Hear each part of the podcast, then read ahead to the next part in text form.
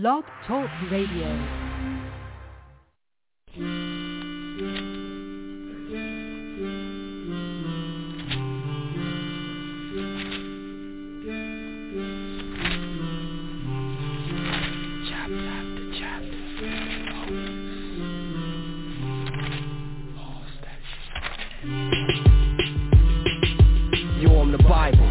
Word, biblios, many books, taken through the ages, ageless, timeless, prophets, apostles, epistles, the gospel, the righteous, the hostile, the woeful, the wonderful. On the Sabbath days or on Sundays, it's easy to find me. It's most likely up in your churches where I might be. It's millions over this earth who would tell you that they like me, but realistically, half of them take what I say lightly. Yo, they just push me off the table like they don't need me. Uh-huh. Look me in my face like they don't see me. Granny's off the church and she won't leave me. Then she comes home from church, but she won't read. My name King James Version, born in 1611. I was made to teach brethren how to reach the kingdom of heaven. I might not be saying the same thing as your reverend, but quote was wrote, but it ain't the way they live. You probably catch me at your grandma's house, opening psalms. I was like your grandpa's spouse, over and on. You catch me in a small jailhouse, over in Guam. I speak about the hotel from nowhere to John. Now travel through my pages, learn about the ancients. Life and death is in me, but some don't wanna hear me. Misuse me to conquer many lands. Many men have been slaves for who I am. The saints' blood on their hands. Governments attempted to get rid of me and still trying. Society refused to listen to me and still dying. I give counsel to disciples out here still grinding. Remind them that the place they wanna be is still Yo, I'm the bookshelf missionary. I could school the school books plus Dr. Seuss in the dictionary. What's written is power. I'm sitting in the parlor. I'm the only book closed, but I open at any hour. It's always a nappy head kid with a gold tooth with his hand on my head saying he swear to tell the whole truth. Yo, dude, they got me on a show called Dusty, living godly is a must, but don't nobody trust me. I teach about the old trails, mortars the bomb, seven plagues, seven seals, soldiers to swarm, rage in the field, soldiers, storms, the comings, the horns, you've been warned. A lot of preachers want me on their team just to make a profit When all I want to do is give you words of the sacred prophets So my creators can see believers making progress. I warn them of the dangers in loving material objects. Open me up, pray to the God of all men The God of Jacob, Isaac, the God of Abraham. May open up his plan why he came as a man. Got twelve and spread his truth to every nation through the land. Yo, we kicked it, you was once sober. But you won't show my name, cause when your friends came, you keep turning my front over. What's this on my back? Use me as a cup coaster, come closer, let me do my job like I'm supposed Yo, to. bro, it's 66 books in me, good and plenty. But up north they rip out pages to puff Cincy. But the saints study intensely, cause it's riches in me. But to the wicked I ain't worth a And you can run around wildin', looking in the sky Or you can read me, choose life or die Who's right but I, man, a tooth for an eye The waters broke loose, now the fire's gonna fry I'm the Bible, the Bible. I hold the keys to survival I'm here to strengthen God's saints and the warners I'm the Bible, the Bible. I'm telling you stop serving these idols Ain't no other God, the Lord holding that title I'm the Bible, the Bible. Original holy scrolls come for lonely souls with the oracles of the moral I'm the Bible, the Bible. I'm trying to save many men, but any who pretend His kingdom they won't be getting there. I'm the number one selling book of all time. I done made billions, but if the people don't understand, I ain't happy. So come get with me, sit with me, and I'ma show you mysteries.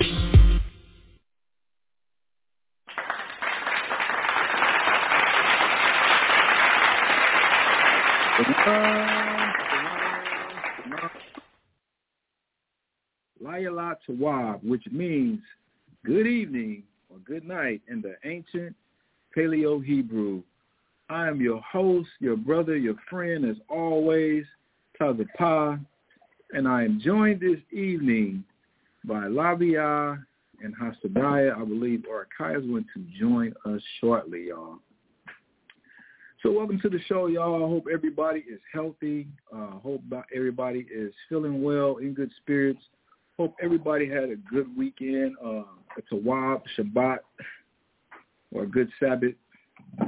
Um, I want to send shouts out to our affiliated schools. Uh, you got Kazakia up there in VA. Um, Stream of Knowledge is the new name. Well, not new. It's, it's the retro name. It's a throwback. Uh, they went back to using. And to the best of my knowledge, uh, all of his camps, um, including Virginia, Houston, uh, Rochester are all under the umbrella of Stream of Knowledge. So I want to send shouts out to those brothers and sisters. And I want to send shouts out to our brothers here in San Antonio under the umbrella of Sword of Truth, as well as um, their brother Carl Cobb down in Guatemala, our new additions, brothers and sisters in Canada and uh, California. And shouts out to our brothers out in the Kirk, in Albuquerque, man. The brother uh, Aish and the brother Dawi, as well as other brothers. I'm sorry, it's Stream of Wisdom. Stream of Wisdom. The water ox for that correction. Michelle, but check your emails too. I, what did I say? No, I was going to say wisdom. But... Stream, no, stream, stream of wisdom, y'all. Stream of wisdom. So those are the affiliated schools uh, in the umbrella that Kazakia's uh, camps fall under. Stream of wisdom, y'all. All right? Salakia. I messed that up. All right, y'all. So if it's your first time tuning in to the show, uh, what I'd like to do is I'd like to do about an hour of news uh, current events followed by the topic. Uh, and this evening's topic is Never Wax Pale, Christ and His Passion. And this is a, a continuation of a series that I started many moons ago uh, under the title Never Wax Pale, man. Uh, so I'll get into that the second hour.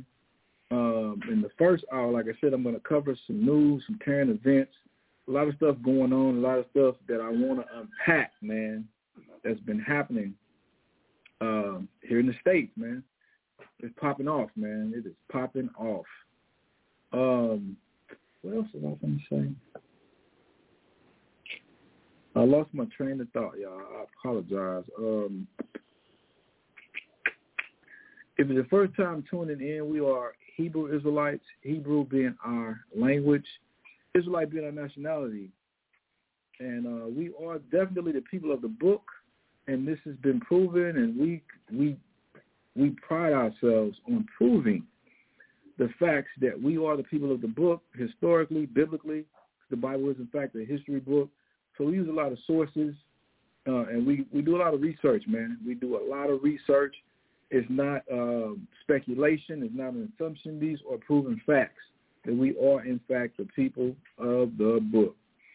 So if you just tune in, this is who you listen to.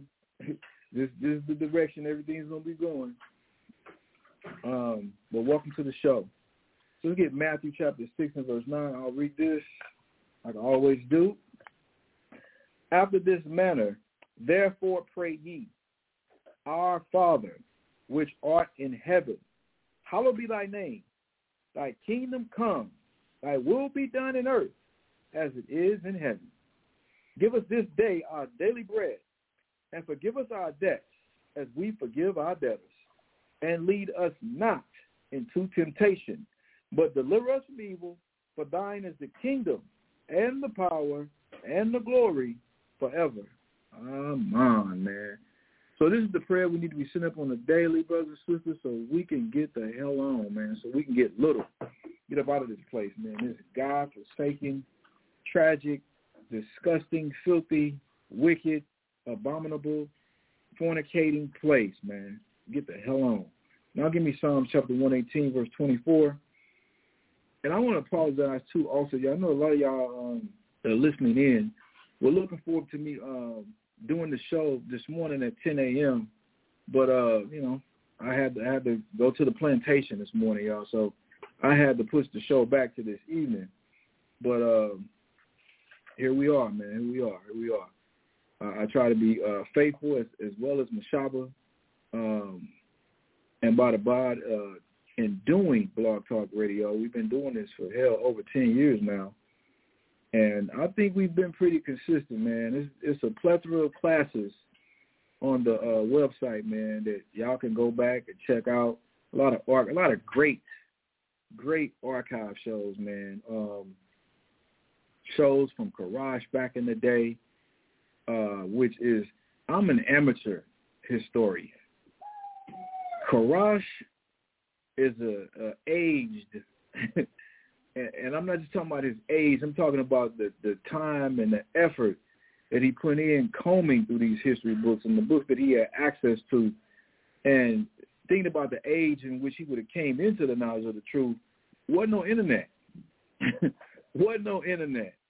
So this brother was pounding the pavement, uh, going to these libraries and gathering this information and collecting books, uh, like the elders, man, out of One West, man. Shout shout out to, to them. Shout out to um, Karash, man.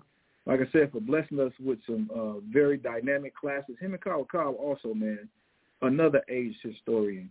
Uh, but those classes are archived, y'all. And please go back. Do yourself a favor, man. Go back.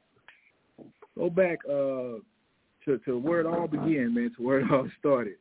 Uh, back in the archives, man, our early days of doing Blog Talk Radio. Uh, back back in the days when I was named uh, or called Brother Lee.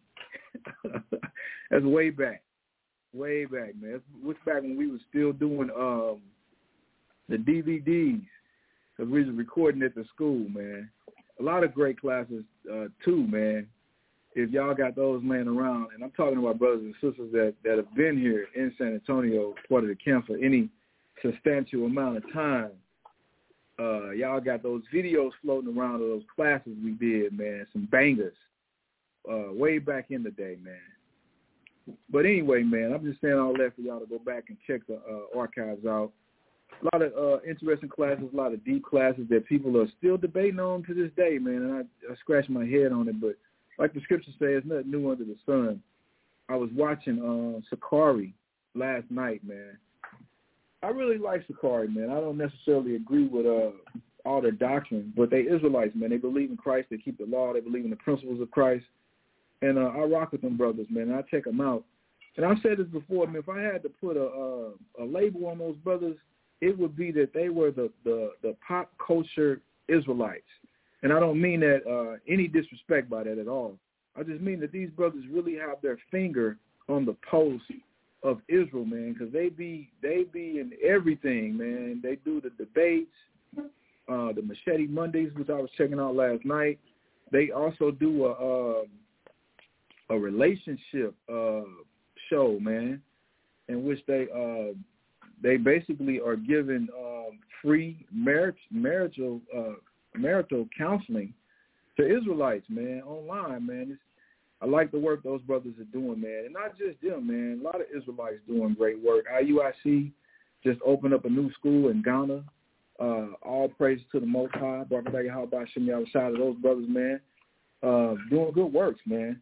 Like I said, I don't necessarily agree with uh, all the brothers' doctrines and uh, politics, but I agree on the fact that they are are my brothers and and they are doing good works. They believe in Christ and the principles of Christ, and they keep the law. And they're battling and struggling, and they're doing the same thing that all of us who say that we are in this thing that we call the truth are doing and going through, y'all. So uh, shout out to those brothers, man. Matter of fact, let me hit them with this. Boom.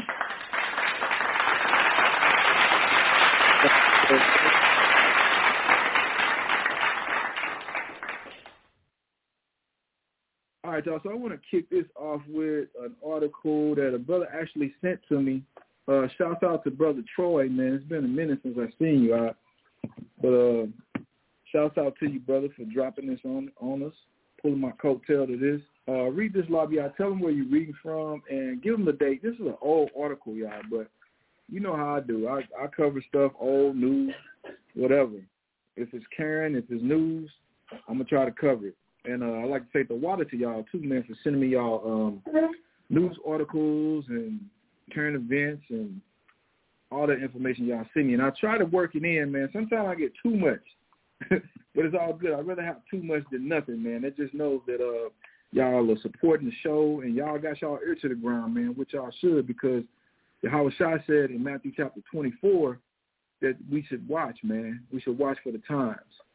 Because in that whole chapter, he describes uh, the end of the world and uh, his second coming and what it was going to look like, and the things we need to be on the watch for. So the water to you brothers and sisters for doing that. Keep them coming, y'all. All right, Lobby, I'll tell them where we at. This is the CNN Business dated June 23rd, 2023. Meat without slaughter. what does it say? Meat without slaughter. And I covered this too uh, before in the previous broadcast. It was another article, but It's pretty much the same thing, y'all. Meat without slaughter. Go ahead. And did you tell me where you was reading from? Yeah, CNN Business, um, dated June 23rd, 2023. It says, uh, meat without slaughter. Here's everything you need to know about lab-grown meat. New York CNN soon Americans are going to be able to try chicken that comes directly from chicken cells rather than, well, a chicken. Right. And when it says chicken cells, it ain't talking about they having a cell at the grocery store. It's talking about actual human, uh, not human, but actually uh, actual uh, biological cells of a chicken. Go on. On Wednesday, the USDA gave Upside Foods and Good Meat the green light to start producing and selling their lab-grown or cultivated chicken products in the United States. I, for one, do not believe that this is the first time they've been uh, selling fake meats and fake foods, man. And I'm saying this because I'm going back to um, probably about man, what five, six years ago, maybe uh, further back than that.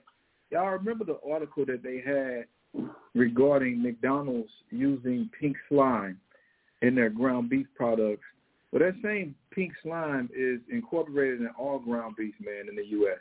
In fact, when I said talked about this before, I think on the last week's show, that uh, ground beef is banned in other countries, man. Uh, U.S. ground beef is banned in other countries because of the pink slime. So I, for one, do not believe that this is the first uh, instance of them selling us um, fake food, fake meat, man, genetically mortified food. You know, Don't run to the supermarket just yet, though. It's going to be a while before you can buy cell-based meat in stores, though you should be able to get a taste at a restaurant sooner. Here's everything you need to know about lab-grown meat. and they act like people are just also happy about this and standing in line to receive, like I said, genetically mortified food. And I use the term mortified because it's dead. There's no nutrients in it. There's no life in it. It's not, none of uh, beneficial, uh, no benefits from it. None. You're eating fillers. That's basically what they are. And I don't know if y'all noticed, I hate to bust y'all bubble, but for anybody that's, oh, okay, I'm not going to eat no meat, I'm going to go vegan, and you're eating all these um, Beyond Meats, what's the other brands? Uh, the fake meats, the plant-based meats, the plant sources, uh, all those all those big brand name uh, distributors that make this this uh, plant based meat. It's got a lot of things in it, y'all, that is not good for you. Specifically, our brothers, Impossible burgers. Impossible Burgers, yeah, all of that. So it has a lot of soy in it. Soy is very damaging to the male hormones, particularly the hormone testosterone, y'all. Like I said, man, hate to bust y'all bubble. Get off the fake meat. Get off the fake meat. Anyway, read on. Here's everything you need to know about lab-grown meat. What is it? In a nutshell, lab-grown meat or cultivated or cell-based meat is meat that is developed from animal cells and grown with the help of nutrients like amino acids and massive bioreactors. This happens in a production facility that looks a lot like a brewery. When you picture it, don't think of people in white coats and hairnets peering through microscopes into petri dishes, but instead people in white coats and hairnets wandering between giant bats. All right, so let's get Ezekiel chapter 4. We're going to start at verse 9 because this was prophesied in the Bible, y'all. Whether or not we realize this, this is why the Bible is the world's bestseller. Because the Most High says something's going to happen, He gives it to the prophets. The prophets record it. They scribe it. And guess what? It actually happens. This is how you know the Bible is a real book. It's not a book of fiction. So let's go to Ezekiel chapter 4, and I want you to start at verse 9. Ezekiel chapter 4, verse 9. Take thou also unto thee wheat, and barley, and beans, and lentils, and millet, and fitches, and put them in one vessel, and make thee bread thereof, according to the number of the days that thou shalt lie upon thy side. Three hundred and ninety days shalt thou eat thereof. Now, this is the prophet Ezekiel, and the Most High giving him instructions, because what the Most High would do with the prophets is he would have them demonstrate what was going to happen to the nation of Israel by doing certain things like he's telling Ezekiel right now to make this bread and to, he's going to eat it for 390 days. And the 390 days was significant because this is how long the Most High put up with the northern kingdom's wickedness and idolatry.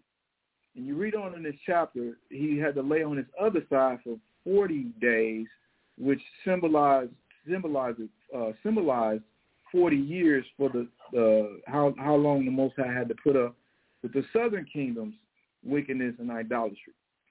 So these are the examples that the Most High is giving to show Ezekiel that these things are going to happen to the nation of Israel. Read on. And thy meat which thou shalt eat shall be by weight. Twenty shekels a day, from time to time shalt thou eat it.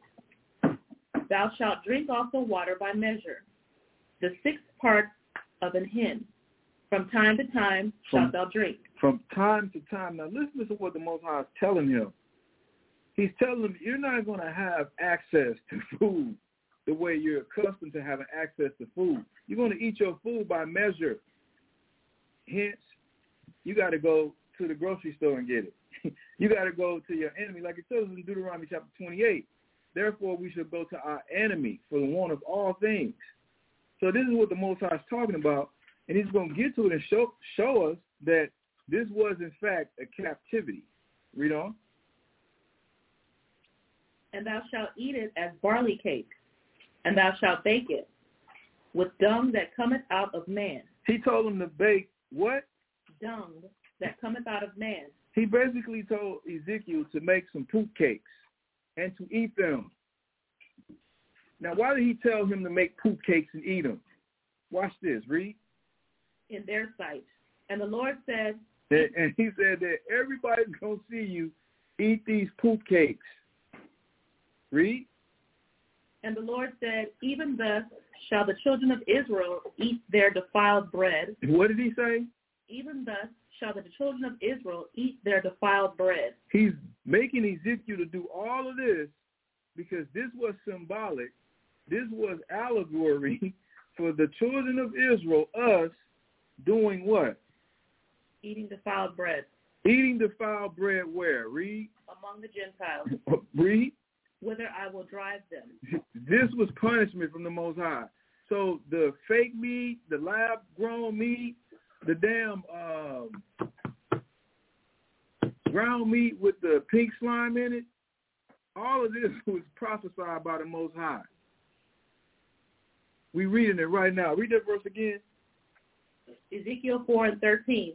And the Lord said, Even thus shall the children of Israel eat their defiled bread among the Gentiles, whither I will drive them.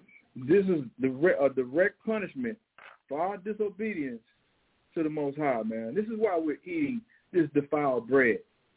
And remember what Christ said in Matthew 20, chapter 24. I was not trying to do that. Remember what Christ said in Matthew chapter 24 when he said, except those days be shortened, there shall no flesh be saved. No flesh. So you could try to go as vegan as you want to go, as plant-based as you want to go, but I already told y'all that what they doing to the damn uh, plant-based meats that they making that's in the grocery store. And I ain't even mentioned the, all the pesticides that are in the fruits and vegetables.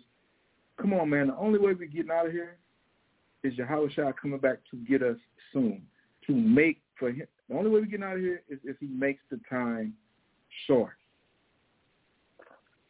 Let's get uh, this one right here. And Michelle, I sent you all of these. Uh, uh, I emailed them to you. So if you can post them, that would be to wild. I, I still don't know how to do that. All right.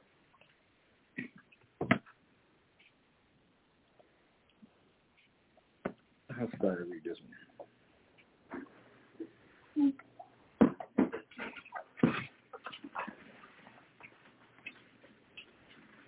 From NPR.org, law says a black patient bled to death because of a hospital's culture of racism. Because of what?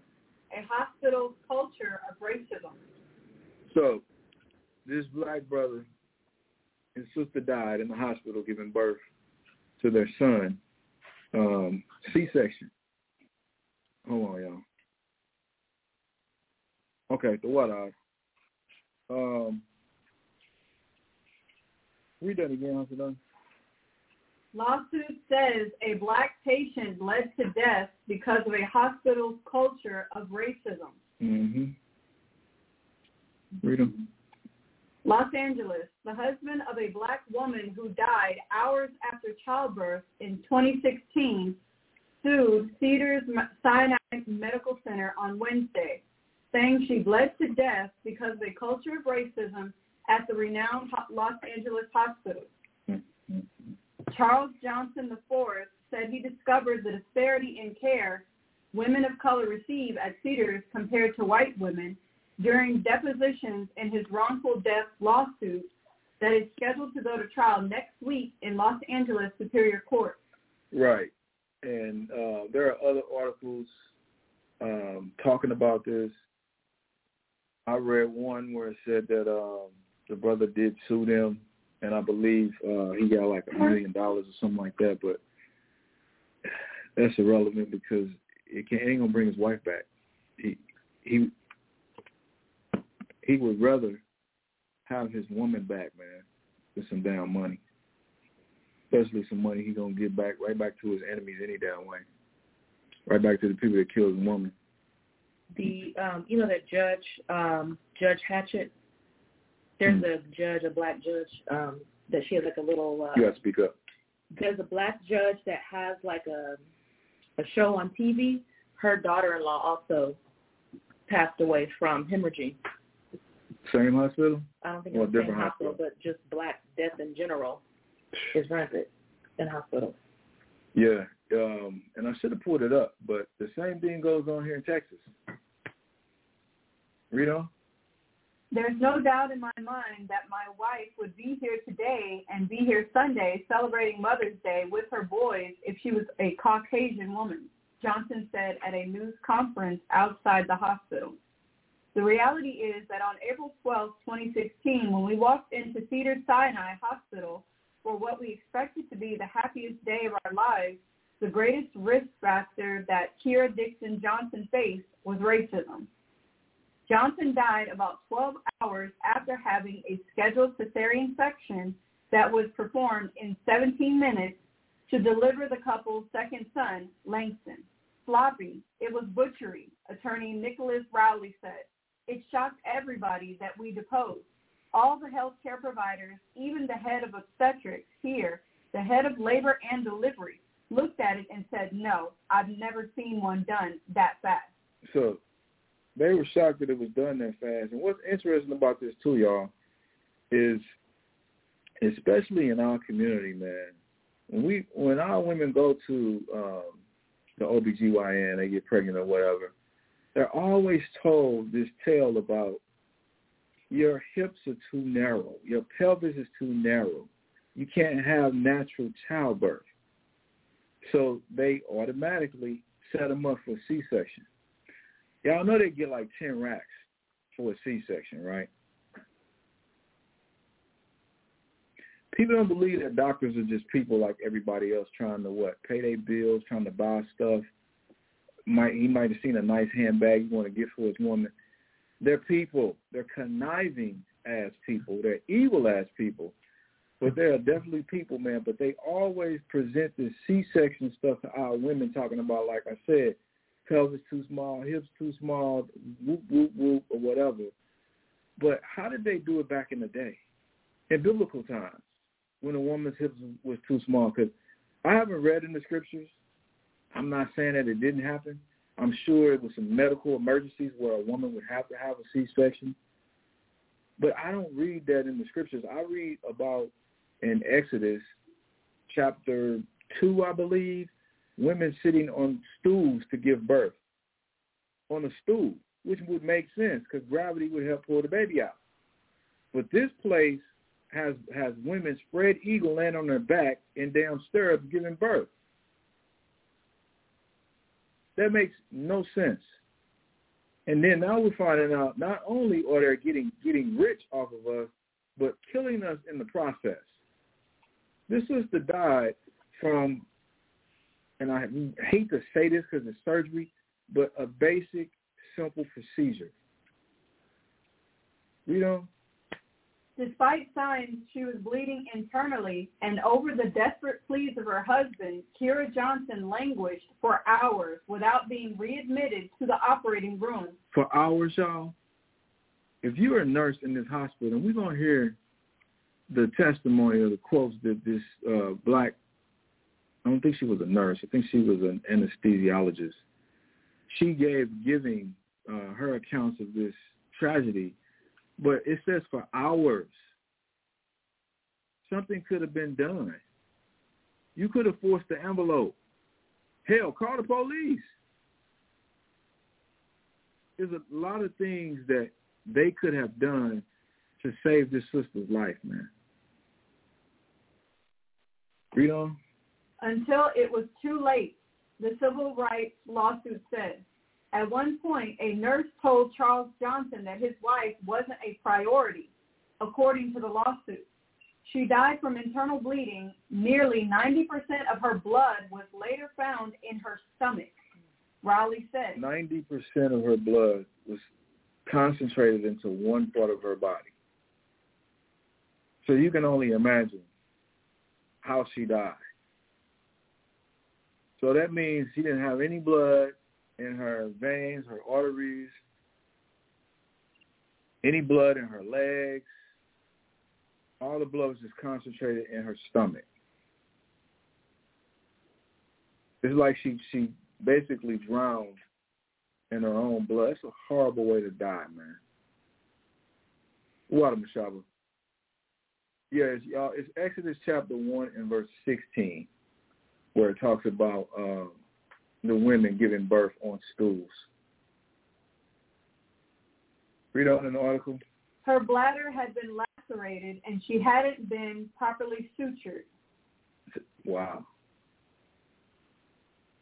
Go ahead.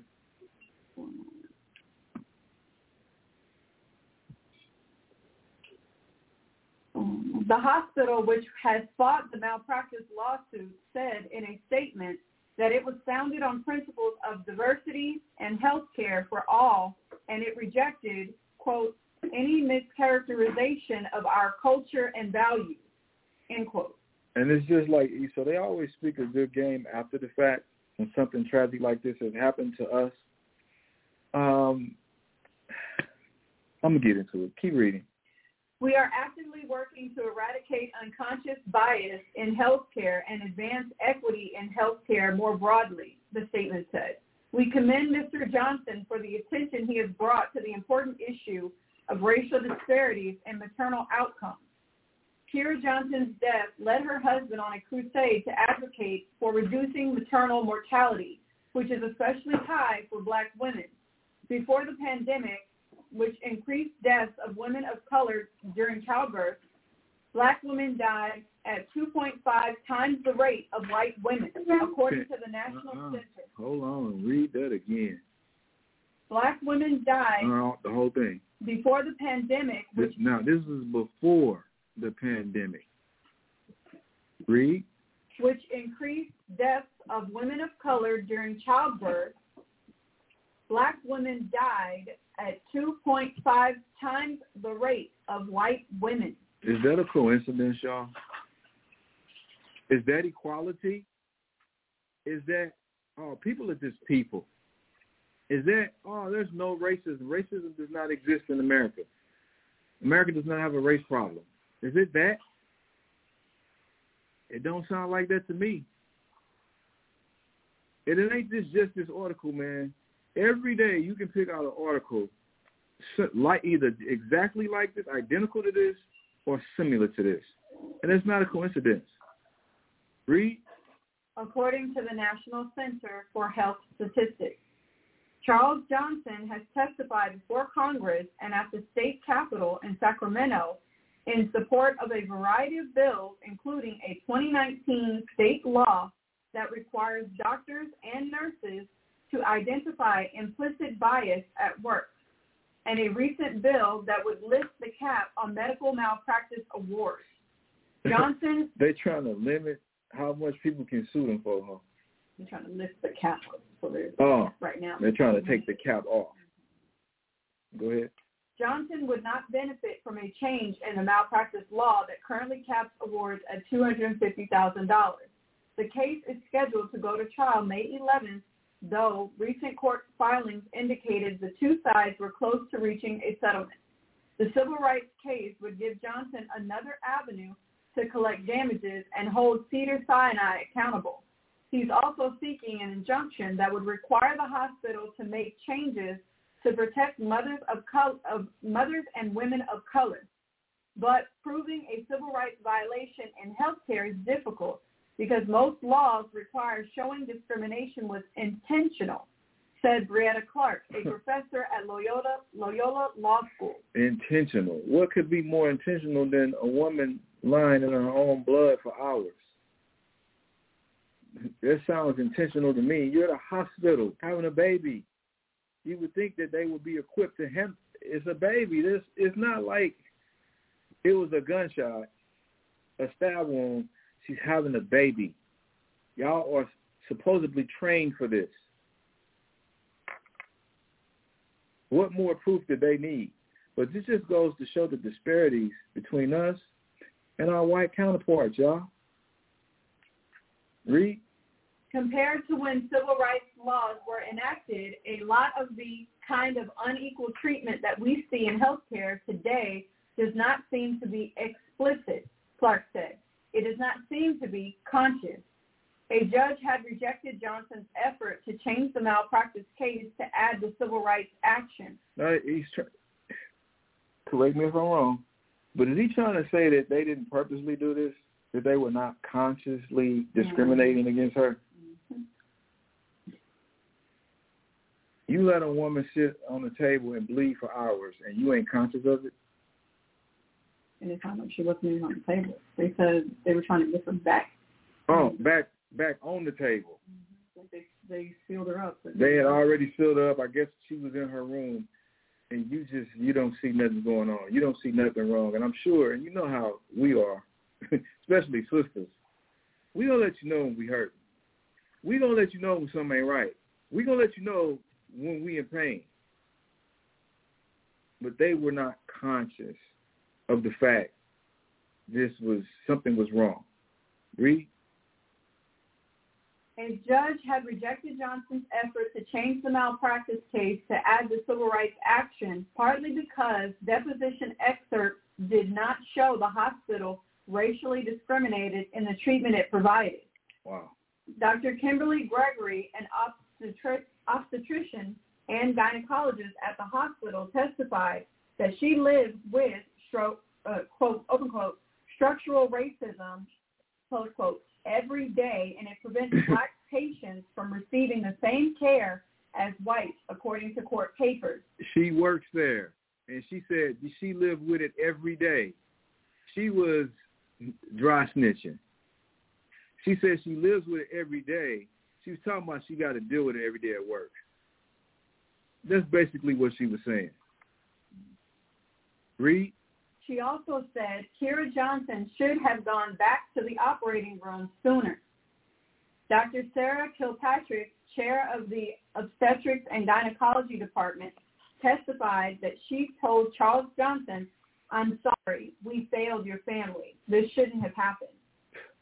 Angelique Washington, a black surgical technologist, said patient safety was out the door when Kira Johnson came into the operating room. This is another sister that worked there. She's giving the same account. Washington, who has more than 30 years of experience, said she routinely witnessed different treatment of black women but was afraid to speak up. When I see my black patients come in, I say an extra prayer, Washington said. I say a silent prayer that all goes well. And this be the problem a lot of times too, y'all. We don't want to say nothing. How could you see your people going through something like this and you work at this establishment and you don't say nothing about it? Nothing?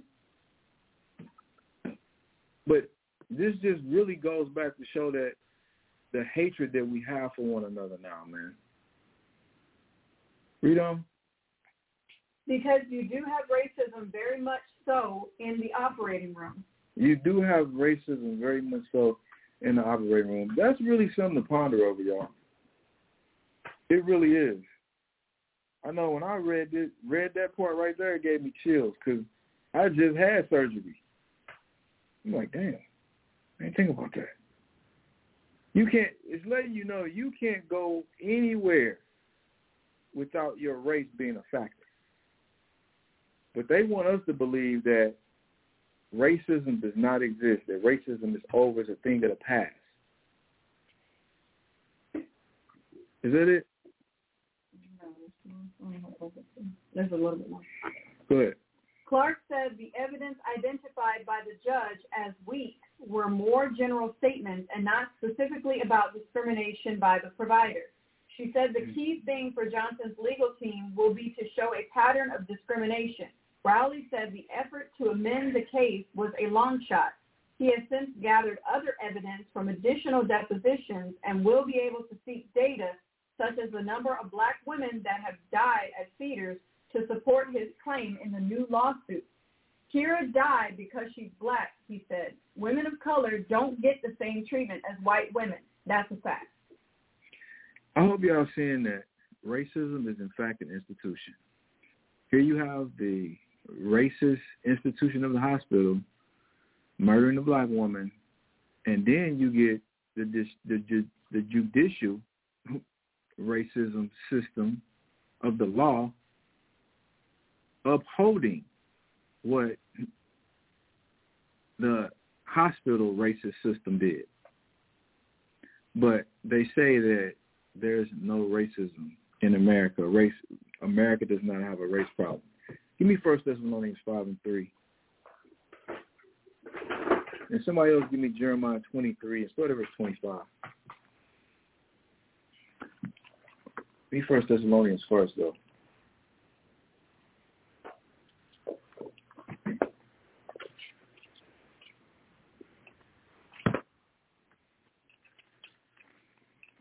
You know, and then the thing that gets me too, y'all, is they make that argument about, oh, y'all always got to pull the race card, or why why y'all say things always have to be racially motivated, or why y'all always talk about race. They use this term so much that I believe that a lot of us have started feeling bad that we see something that's going on that's racist, and because of what they say about us when we mention the race card, we don't want to say nothing. I really believe that that's, that's what's happened to a lot of us. And a lot of us want to pretend that this stuff really does not happen and it doesn't exist. Or we just in disbelief because we've never been uh, confronted with it. Go ahead. a perfect example of gaslighting when they're making black people feel like they are crazy mm-hmm. for seeing something that they really are seeing, but when they downplay it and make they white people make black people feel some type of way, that's a form of gaslighting. Uh, the water for that terminology. I never understood that that term, but I guess I'm gonna what Michelle would say, I'm learning today. First Thessalonians five and three. First Thessalonians chapter five verse three.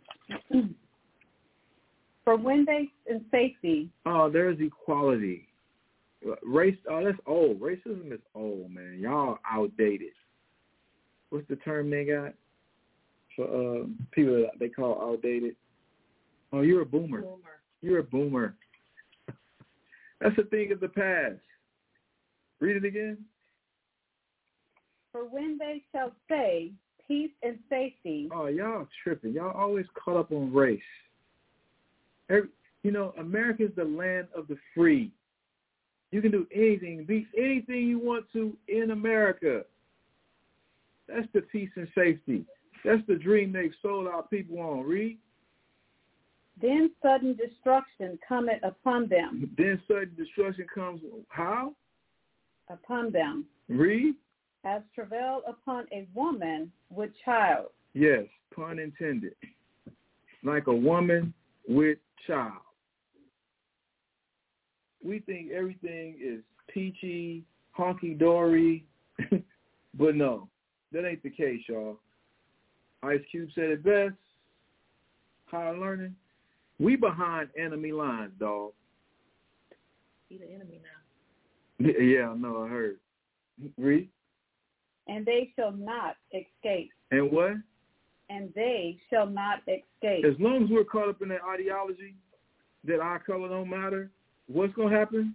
They shall, they, excuse me. Uh, They and shall they not- shall not escape. We are not going to escape, y'all. If we stay caught up in that mindset, the American mindset. What call, call, call it? MIA, Made in America. Now give me Jeremiah. Jeremiah chapter 23, verse 25.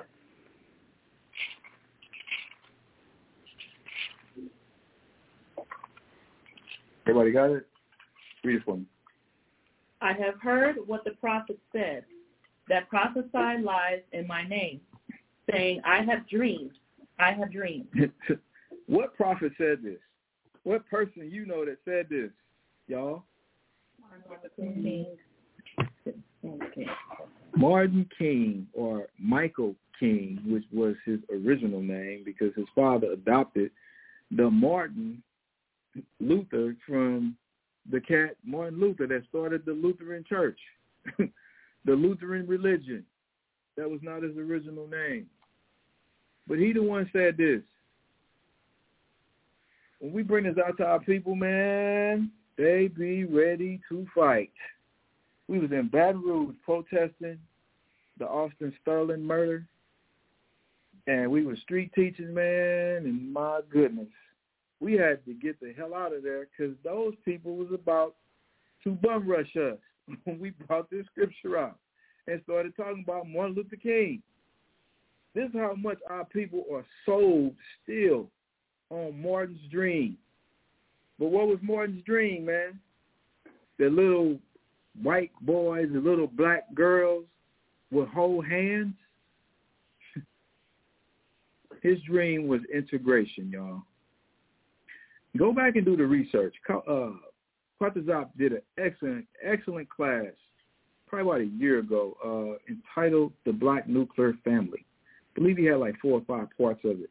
But he brought out some staggering statistics on how we did better when we were uh, segregated as opposed to when we got integrated.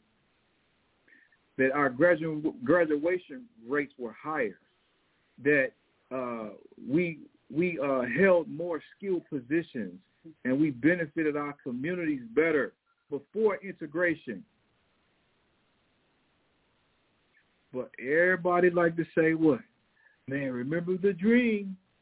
Remember Dr. Martin Luther. When I know, I can remember being told as a kid, if I was up just doing homework or something and just went off into a daydream, my mom would tell me, hey, wake up, stop daydreaming. But now, King has sold everybody on that a dream is a damn good thing. And you still got kids saying what, man? I gotta I got to bring my dream to fruition. I've dreamed this. I, I've got to make it happen. It's a dream. It's my dream. A dream is just that, y'all. It's something that's fictitious. It's false. It's not real. Because King's dream was to, for us to be equal when that was never going to happen. Because people are different. People are not the same. Look, man, look at all the things that the Most High created. And all of them are different. Everything he created. Everything's different. There's nothing that the Most High created that's the same.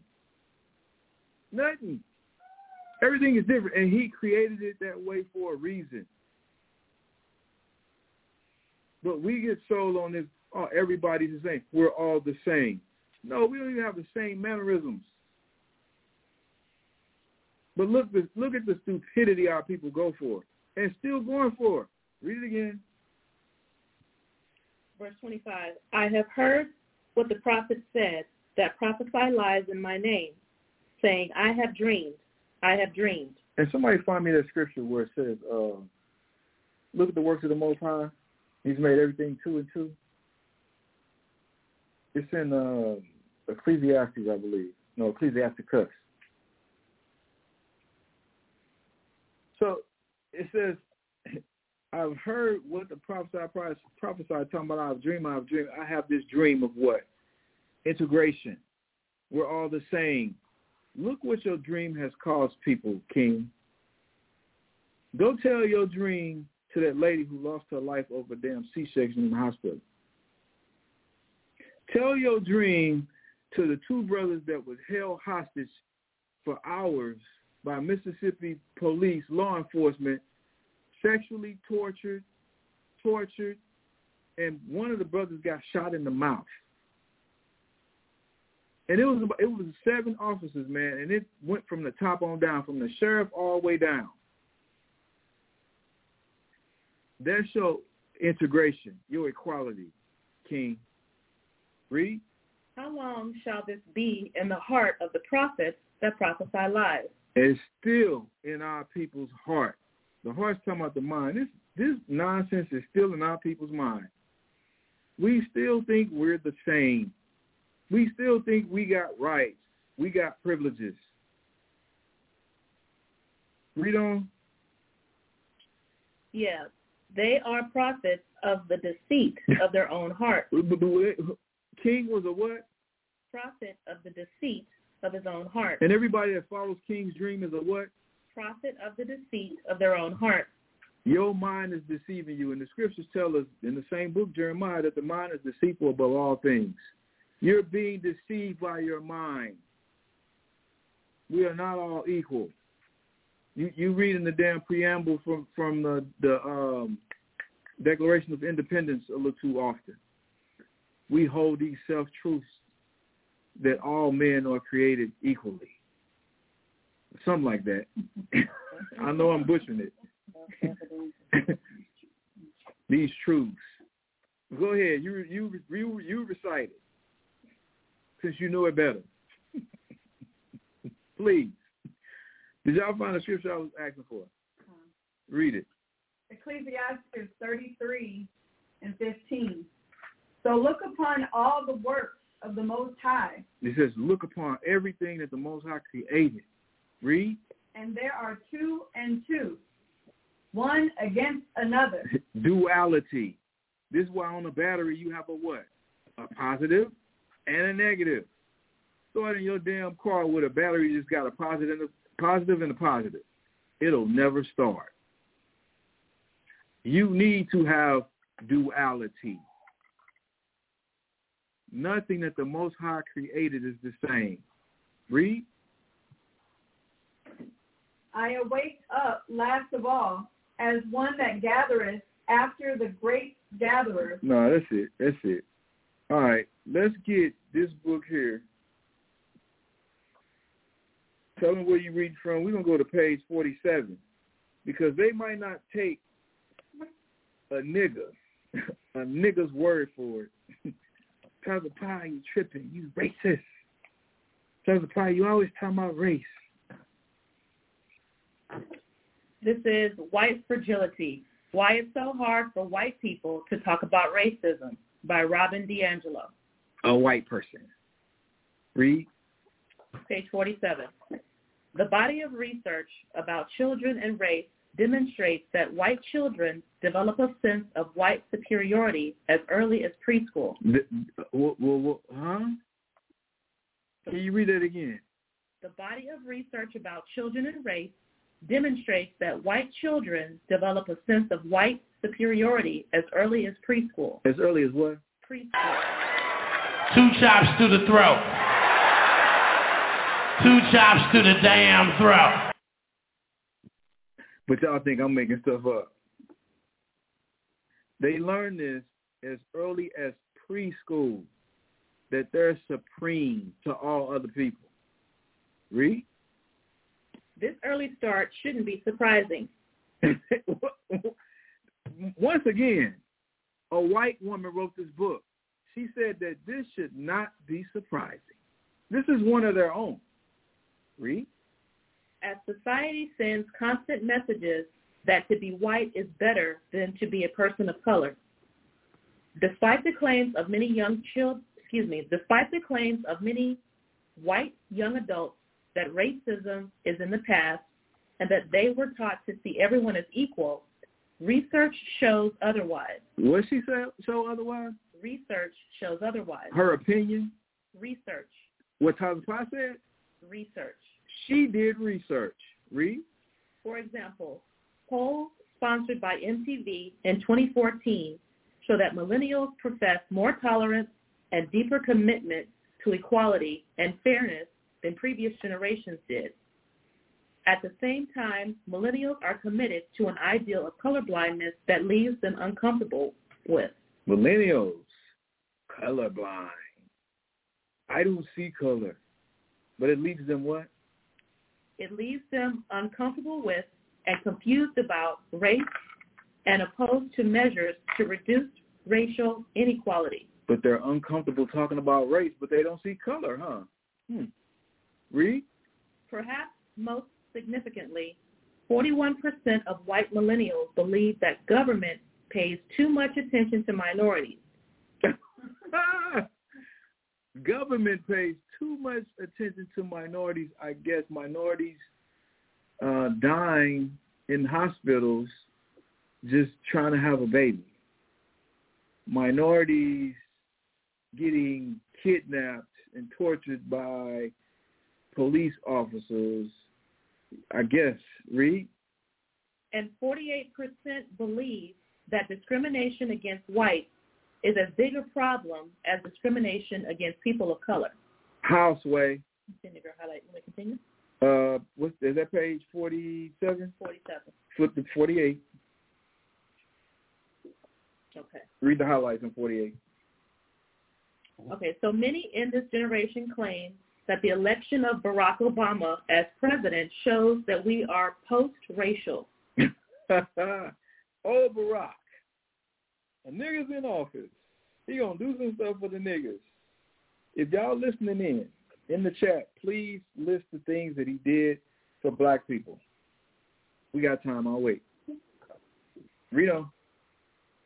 These polls were conducted before the presidency of Donald Trump. But as his election has made clear, we are far from being post-racial. Another significant study that was based on the practices of millennials rather than their claim was conducted by sociologists Leslie Picca and Joe Feagin. They asked 626 white college students at 28 colleges across the United States to keep journals and record every instance of racial issues, racial images, and racial understanding that they observed or were part of for six to eight weeks. They did a test study for six to eight weeks, telling them to write down every instance of racial what? Issues, images, and understanding. Read. The students recorded more than 7,500 accounts of blatantly racist comments. 75? 7,500. No, you said seven, right? 7,500. 75? 100. 7,500. But there is not a race problem in America. Read. The students recorded more than 7,500 accounts of blatantly racist comments and actions by the white people in their lives. Now, mind you, these are white people saying this. 7,500 instances of racially motivated situations. Read. Friends, families, acquaintances, strangers. So they friends, they families, the acquaintances, strangers, all of whom are what color? Also white people. That's why I love this book. She is just really putting Esau on blast. Unapologetically, too. She go in. She even go in on herself. Read on. These accounts come from the generation most likely to claim that they were taught to see everyone equal. Those who grew up in the age of colorblind ideology after the civil rights movement. Picca and Feagin's study provides empirical evidence that racism continues to be explicitly expressed by whites, even though uh, racism what? Um, let's see. Picca and Feagin study provides empirical evidence that racism continues to be explicitly expressed by whites. No, by black people because we always bringing it up. It's by them. Y'all the reason we got to bring it up because y'all still doing it. Is that it? Even those who are young and progress, excuse me, profess to be progressive. No, the progressives. So it goes on to give an example for their study, but that's not highlighted. Read verse 17. I'm sorry, page 17.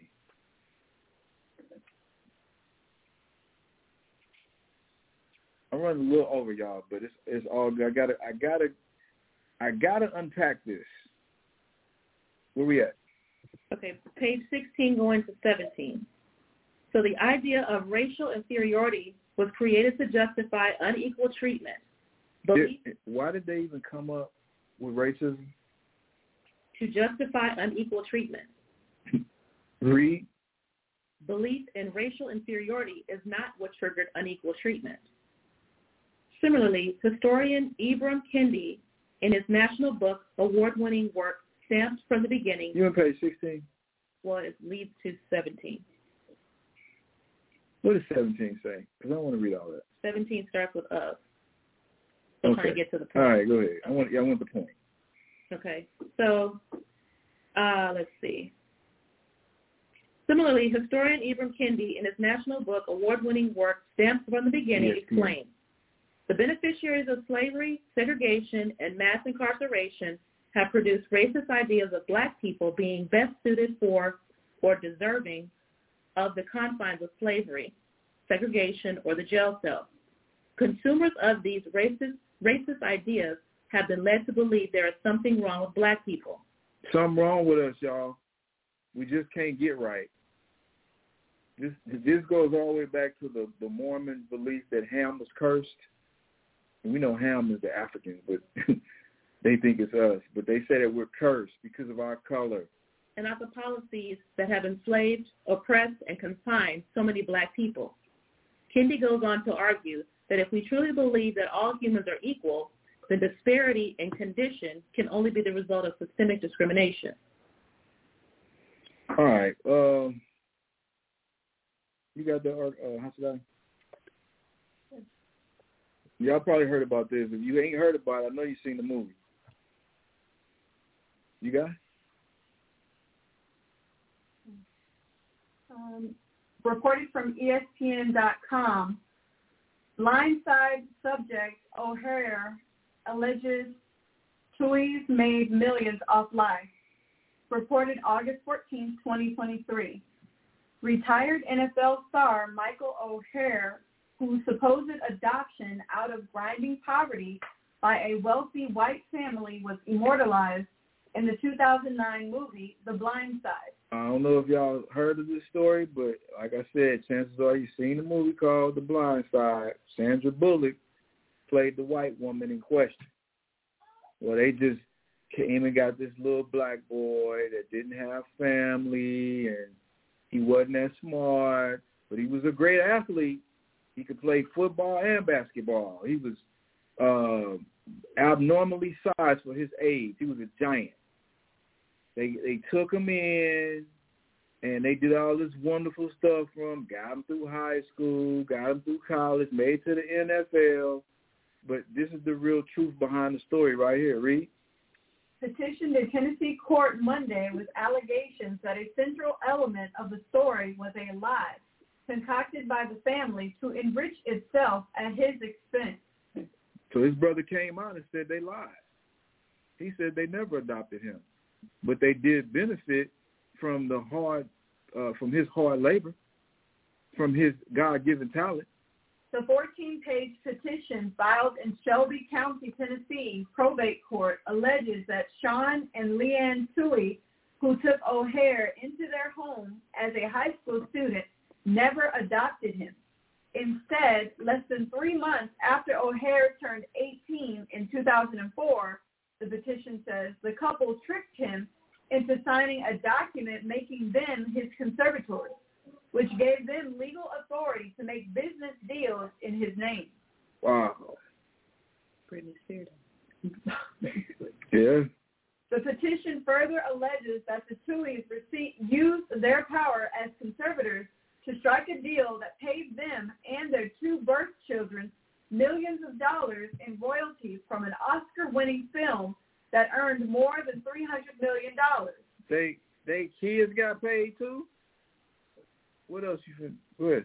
While O'Hare got nothing for a story, quote, that would not have existed without him. End wow. quote. So he didn't even get paid, and I don't believe that's the way you pronounce his last name either. Yeah, you did the best you could. I forgot how how to pronounce his last name. Uh, let's get Matthew ten and twenty six. What's interesting about this too, man, and Esau just they always think they can get away with stuff. But you see how stuff just be coming back from years and years and years ago to to, to bite them. The truth, the truth eventually gets revealed, like the whole Emmett Till story, about he supposedly whistled at this woman. This woman said it never happened. Years over, years after it happened. What's his last name? Or- Michael Oher. Yeah. They trying to make Sandra give up her um, Oscar for that.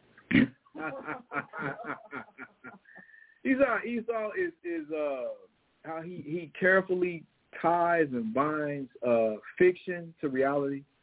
They want her to give her her uh, award up for playing the role. It was a role, but you know this goes to show and lets you know that that's who they really are. That's what they really are. Read this. Uh, Matthew ten twenty six. What we got? Matthew chapter 10, verse 26. Fear them not, therefore, for there is nothing covered that shall, that shall not be revealed. Don't fear Esau. His stuff's gonna come out in the wash. Read. And hid that shall not be known. It's gonna be known. It's gonna be revealed. Give me Ecclesiastes twelve and ten. Or uh, how's that? Pull that uh, Mississippi order for it, please. Yeah, I apologize. I did not intend to go this uh, far with the news. I thought I'd be done by now, but we here. Ecclesiasticus 12 and 10. Never trust thine enemy. You say what? Never trust thine enemy. The people that kidnapped you, brought you over here, held you against your will, oppressed you for hundreds of years, is not your friend. Not your friend. A friend would not do this. And you say, oh, well, they didn't do it. Well, their ancestors did it. and they still hold in the bag, which makes them still responsible. What's the, what's the saying that they have in the legal system? Possession is nine-tenths of the law. and we still in the possession of our captor's hands? Read it again. Never trust thine enemy. Never do what? Trust thine enemy. It's some good white folk, though. All Never white, trust. all, all white folk ain't like that. And I tell people this all the time, man. My mother, bless her soul. She has a friend, a dear friend. Bless her soul too, man. Miss Barbara. She's a white lady that goes to church with. And I am very appreciative to Miss Barbara for taking care of my mama during her trials and tribulations with this cancer situation. She's been, like the scripture says, a friend love at all times with a brother born for adversity. She's been a sister to my mother, y'all. I can't even sit up here in front. She's been all of that in a bag of chips. But for me to be naive and collectively say that all of her people are that way, I would be lying. I would be lying. Because you get one or two or three, they do not speak collectively for a whole nation of people that are still operating very successfully a system known as racism. I want to I want us to understand this, y'all. Just because you got white partner, white woman, white friend, white co-worker that's cool or whatever, they do not speak collectively for the whole race. And I don't feel sorry about busting your bubble, pulling your coattail on this. You got to wake up. Read it again. Never trust thine enemy, for like as iron rusteth, so is his wickedness. You leave iron out, it's going to rust. It's designed that way. The element's going to take control of it. It's going to, it's guaranteed, guaranteed to rust. It's going to happen. It's letting you know your enemy is guaranteed to be your enemy, to do something harmful to you, to do something destructive to you. Read it again. Never trust thine enemy, for like as iron rusteth, so is his wickedness. he can't help it, y'all. The scripture says you cannot make that straight, straight which was made crooked. All right, let me get the other article. This is the last one I got, y'all, for the news. And we're going to go on with the topic. Mississippi. Goddamn Mississippi. Hot damn Mississippi. Uh, Nina Simone. Nina Simone. Hot damn Mississippi. You got it? It should be Mississippi, seven white police officers.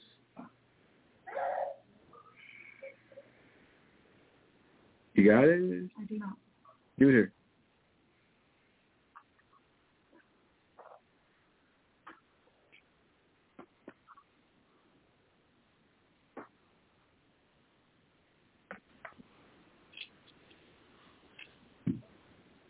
I'm sorry, y'all. I'm looking for it. I'm looking for it. I'm looking for it.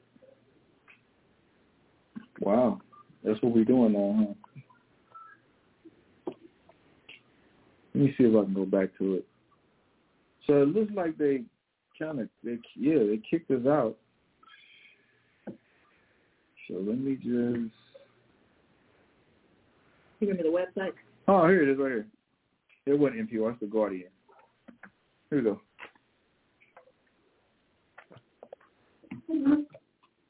From TheGuardian.com. Former Mississippi officers plead guilty to state charges for torturing black men. Group of six white Mississippi police officers had tortured two black men. Oh, for, my bad, y'all. I said it was seven. It was six. Go ahead. For an hour and a half during a house raid. In late January, a group of six white Mississippi police officers raided a house in Rankin County, a suburb outside of Jackson, and tortured two black men for an hour and a half. The following month, the Justice Department opened a civil rights investigation into the Rankin County Sheriff's Department, and since then, the officers have either resigned or been fired. And, and my cousin Devin, a while because he pulled my coattail to this one. And I originally seen it on YouTube, man. They had the they did an interview on YouTube with the brothers there. I forget the brother's uh, channel that it was, but he did the interview, man, and he was getting choked up in the interview, man, by just watching these brothers and what had happened to him and hearing their story.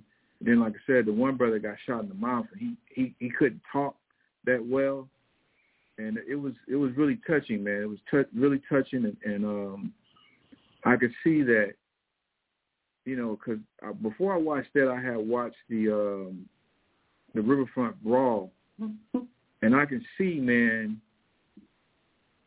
I don't, I don't know for sure what it is, man, but it's like I was reading in Ezekiel uh, 37 last week, man, that the bones started to to to to to come to life, man. And like I said, I, don't, I ain't for sure what's going on, y'all, but it's like there's a sense of unity amongst our people that I have not seen in quite some time, man. Read on. Activists have also called for the resignation of Rankin County Sheriff Brian Bailey. On Monday, the former officers pleaded guilty to state charges of obstruction of justice and conspiracy in the assault of Michael Corey Jenkins and Eddie Terrell Parker. The former sheriff's deputies Brett McAlpin, Hunter Elward, Christian Dedmon, Jeffrey Middleton, and Daniel Opdyke, along with Joshua Hartfield, a former police officer in nearby Richland, had already pleaded guilty to federal charges on August 3rd. So guess who's going to jail tonight? And this these people were commonly referred to in the community as the Goon Squad. So they had been doing this, y'all, but this was the first time they actually got caught. And one of the officers was uh, lying and uh, transcribing his time that he spent uh, torturing these brothers, trying to say that he was in a, in a raid and they were falsifying evidence, all kind of stuff, y'all. But like I said, this goes all the way up to the top. I was moved to see the interview that the brother had did. I wish I could remember his name. Um, but he was choked up giving the interview. The brothers was choked up uh, telling their stories. The lawyer was choked up. But it was just a sense of unity that you felt just by watching all these brothers come together collectively to discuss what had happened to these brothers, man. And you could feel that everybody was genuinely concerned, genuinely happy that uh, Esau was going to jail. It was it was a, a real touching uh, interview to watch, y'all. So if y'all get the opportunity, go on YouTube and see if y'all can find the clip. I wish I could find it. I would have had Michelle post it. Um, give me uh, Job chapter 8 and verse 8. Arkai, I want you to go back to that book and read page 22. Matter of fact, yeah, we can get Job. Go ahead and read it. Job 8 Yeah. Job chapter 8, verse 8. For inquiry, I pray thee, of the former age, and prepare thyself to the search of their fathers. So it says to inquire about history and prepare your soul for the search of our fathers. It says to prepare your soul, man, because you might not like what you're going to discover. And this is the thing that they're trying to completely write out of all the history books that our children are quoting. Yeah, I see it out the water. So they're trying to write this out, man, and say that this stuff did never happen. Because if you can't prove it, it didn't happen. I read this? Tell them where you read it from. Page uh, 22 from the white fragility.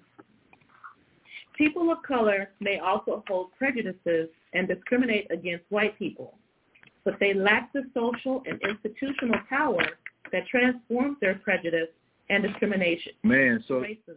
she's telling y'all it's a big difference between between prejudice and racism. Let you know that, and I think she's gonna say this in this article that black people can't be racist because we don't own nothing. We, however, can be prejudiced though. We can't discriminate, but it's not racism. You know? The impact of their prejudice on whites is temporary, temporary and contextual. Excuse me. Whites hold the social and institutional positions in society to infuse their racial prejudice into the laws, policies, practices, and norms of society in a way that people of color do not. We don't own nothing. That's what she's saying. We don't own the institutions. Because they do. Racism is an institution. You know? A person of color may refuse to wait on me if I enter a shop, but people of color cannot pass legislation that prohibits me and everyone like me from buying a home in a certain neighborhood. Wait a minute. Drop a bomb on that one. Read. People of color may also hold prejudices and discriminate against their own and other groups of color. But this bias ultimately holds them down and in this way reinforces the system of racism that still benefits whites. So we discriminate discriminate against each other. We're only perpetuating the system that Esau establishes. Read. Racism is a society-wide dynamic that occurs at the group level. When I say that only whites can be racist, I mean that in the United States, only whites have the collective social and institutional power and privilege over people of color. A white woman said this, y'all. This ain't Cosmopolitan didn't write this book. A white woman is saying this. Read. People of color do not have this power and privilege over white people. All right, y'all.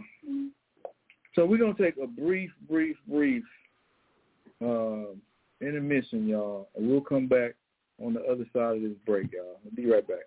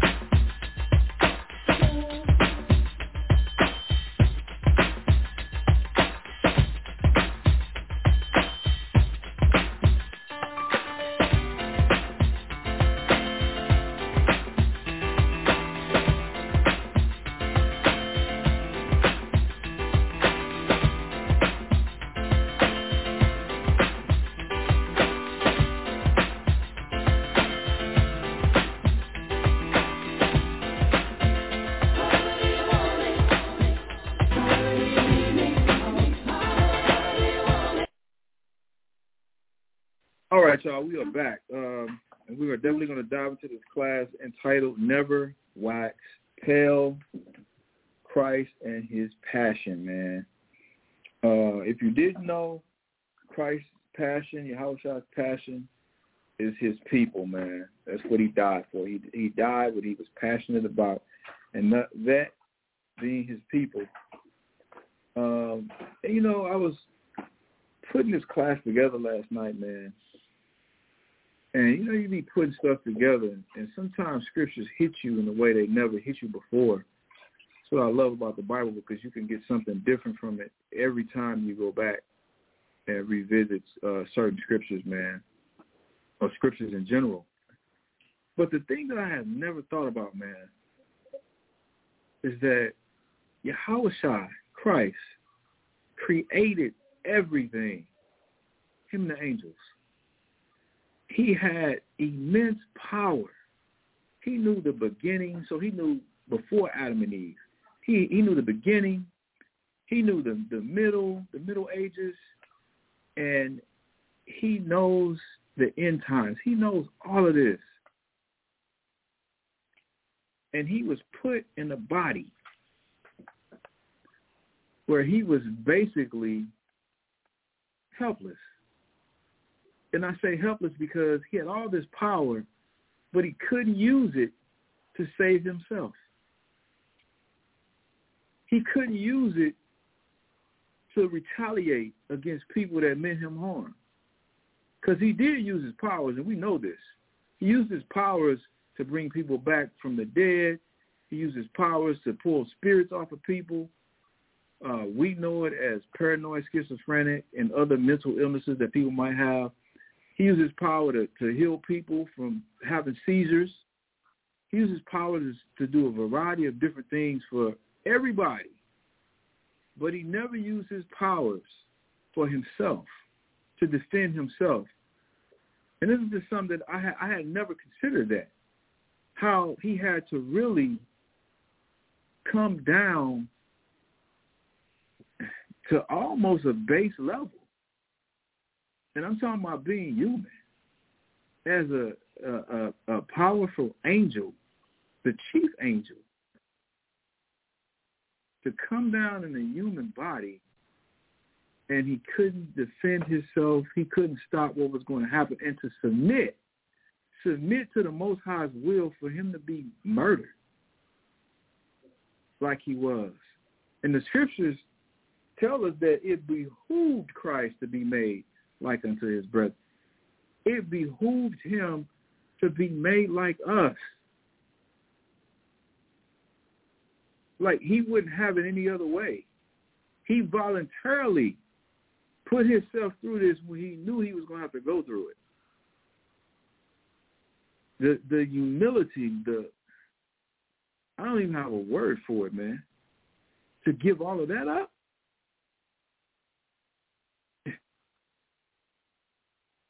What did John say? He says, "What manner of love is this?" I don't know. What manner of I I don't know what love is. What Christ did for us is love. That's the pure definition of love, man.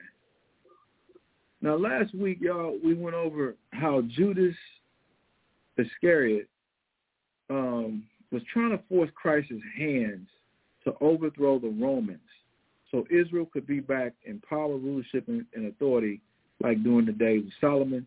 Because this has been this had been our history, man, going back to the Maccabees, and even before then, Most High would send us saviors to deliver us from out of the hands of our enemies. It even tells you that in Luke uh, chapter 1 and verse 76, I believe it is, that we should be saved uh, from the hands of our enemies and all of those that hate us. And a lot of Israelites uh, believe this because of our history, because the Most High would send a Savior to get us out of captivity, and that getting us out of captivity part would usually come by the way of violence, by the way of some type of warfare was it was different during the time of Christ, and this is what Judas Judas Iscariot didn't understand, and not just him. The other disciples didn't understand it either. We're gonna prove this. Let's get Mark chapter four, y'all, and we're gonna start at verse uh, thirty-seven. And there arose a great storm of wind, and the waves beat into the ship, so that it was now full. And he was in the hinder the hinder part of the ship, asleep on a pillow. And they awake him and say unto him, Master, carest thou not that we perish? So this is Christ on the ship in the middle of a storm. The disciples coming to him frantic. He's asleep. He's tired. Read. And he arose and rebuked the wind and, the, and said unto the sea, Peace, be still. Look at the power he has, y'all. Look at the incredible, exuberant amount of power that Christ had. Read. And the wind ceased, and there was a great calm. And he said unto them, Why are ye so fearful? How is it that ye have no faith? And they feared exceedingly, and said one to another, What manner of man is this? like, man, what kind of dude is this? Read. That even the wind and the sea obey him. You can control the sea and the wind. You a bad man. The disciples knew the, the immense power that Christ possessed. St. John chapter 6 and verse 15.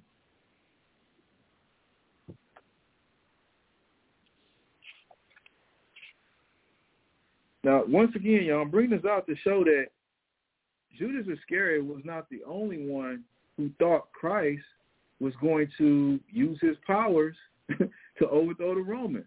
The disciples thought this also, and we're displaying the immense power that Christ had because rightly so, that I would probably thought that too. Read on. John chapter 6, verse 15.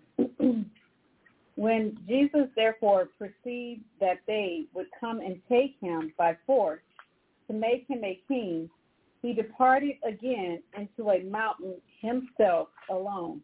So Christ knew that they were going to set him up as king of Israel. But it tells you in the scripture he didn't make himself of any uh, reputation. He didn't want that. You know?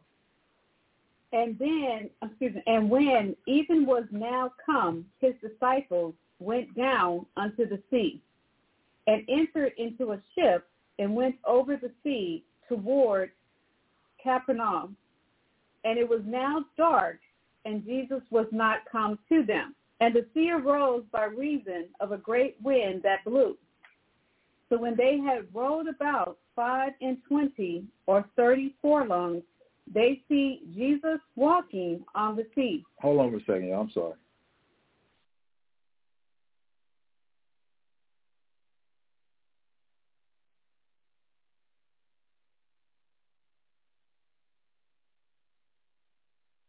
And the sea arose by reason of a great wind that blew.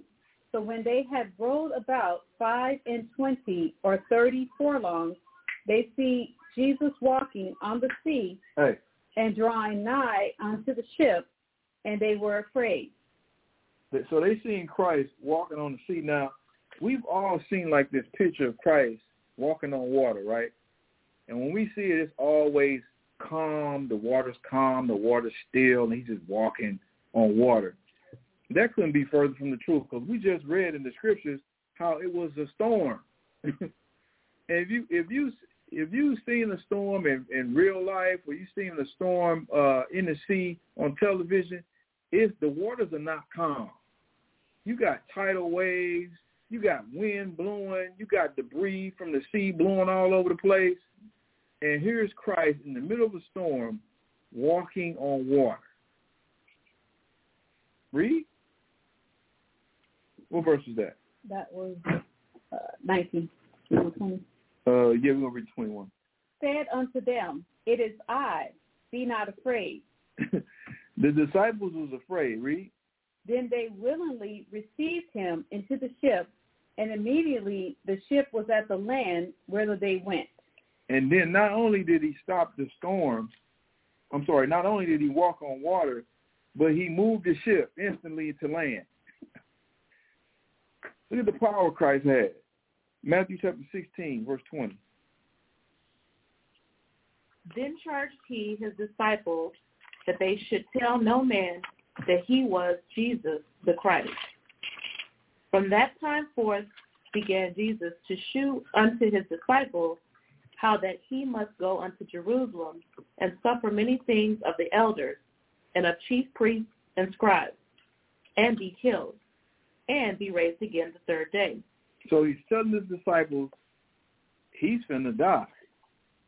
Now remember, Judas Iscariot thought that Christ was finna overthrow the Romans. But now he's hearing that Christ is finna die. Imagine the, how disappointed he was. Read. Then Peter took him and began to rebuke him, saying, Now listen, what what did Peter do? Peter took him and began to rebuke him. Why is Peter rebuking Christ? Because apparently Judas was not the only one thinking the way he was thinking. Remember, and we read this too. Let's get it again, just to refresh everybody's memory. Hold this. Let's go back to Acts chapter one, man. I don't want us to forget this. This is how we tying all of this together. Acts chapter one, and read verse six. When they therefore were come together, The they- day is the disciples, and Luke wrote Acts, y'all. So he witnessed this, and we're gonna get to it. We're gonna get to all all those uh, last chapters in the Gospels of what happened after Christ resurrected and came back. But this was the disciples when it's talked about therefore when when they were come together. Read. they asked of him, saying, Lord, wilt thou at this time restore again the kingdom of Israel? The disciples was asking, "Hey, are we gonna get the kingdom now?" so why why was Peter rebuking Christ? Because Peter thought it was time to get the kingdom. He thought that it was time to restore things back to during the days of Solomon, man, to where we would be in, not in captivity under the the the demonic idolatrous Romans. That things be like old times again this is not only what Judas Iscariot was looking forward to, but the whole nation, including the disciples, was looking for being out of captivity. Let's get Luke chapter one. I, I can I can hear naysayers.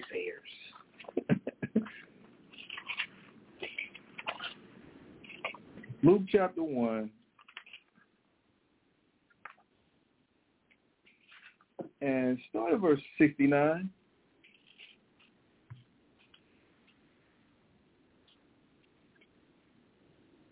Hold Matthew, come right back to it. Luke chapter 1, verse 69. And hath raised up an horn of salvation. No, start at verse 68. Blessed be the Lord God of Israel. In the New Testament, mind you, he's still the God of Israel. It ain't changed, read. For he hath visited and redeemed his people. A singular possessive pronoun, his. His people. He's visited and redeemed, means to save his people. Read. And hath raised up an horn of salvation for us in the house of his servant David. If you don't understand verse 68, verse 69 puts it in layman's terms, salvation. That's what redemption means, to be saved. This goes uh, hand in hand with the historical uh, uh, narrative of the Bible. Israel was going to captivity. We get we we uh, we would clean our act up. The Most High would send a Savior, save us out of our captivity. Read on. As he spake by the mouth of his holy prophets, which have been since the world began, mm-hmm. that we should be saved from our enemies and from the hand of all that hate us. Everybody knew this. Everybody knew this. That the Most High was going to send a Savior. Now go back to Matthew chapter 16. What verse are you in? Verse 22. Read. And began to rebuke him, saying, Be it far from thee, Lord. This shall not be unto thee. You ain't going to die. You you going to die? You got all this power. Ain't nobody going to kill you. What you mean? You going to let some nigga run up on you? I don't think so. Read. But he turned and said unto Peter, Get thee behind me, Satan. Thou art an offense unto me. For thou savorest not the things that be of the Most High, but those that be of men. Because men, Israelite men, was used to what? Us being saved through some type of revolt. Us being saved through some type of revolution. Not us being saved by changing and accepting Christ. By accepting Christ and changing, changing our ways. This was not something that we were used to doing. This was foreign to us. All right, let's get Matthew chapter 19 and verse 27.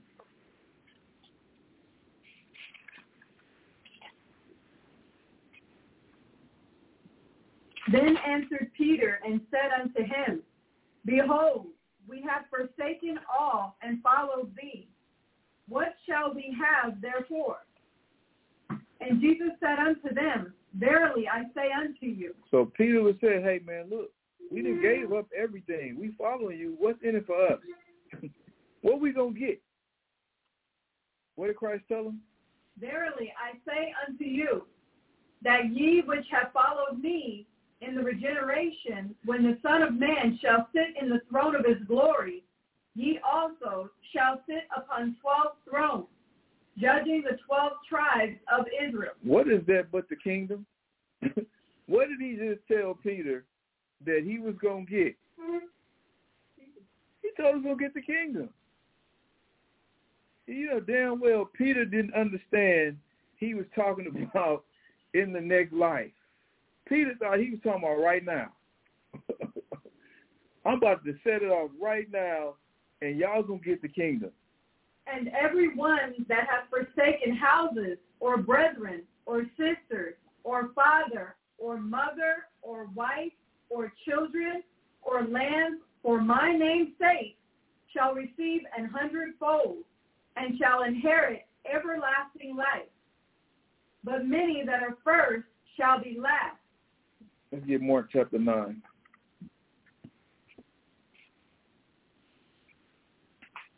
We're going to start at verse 33.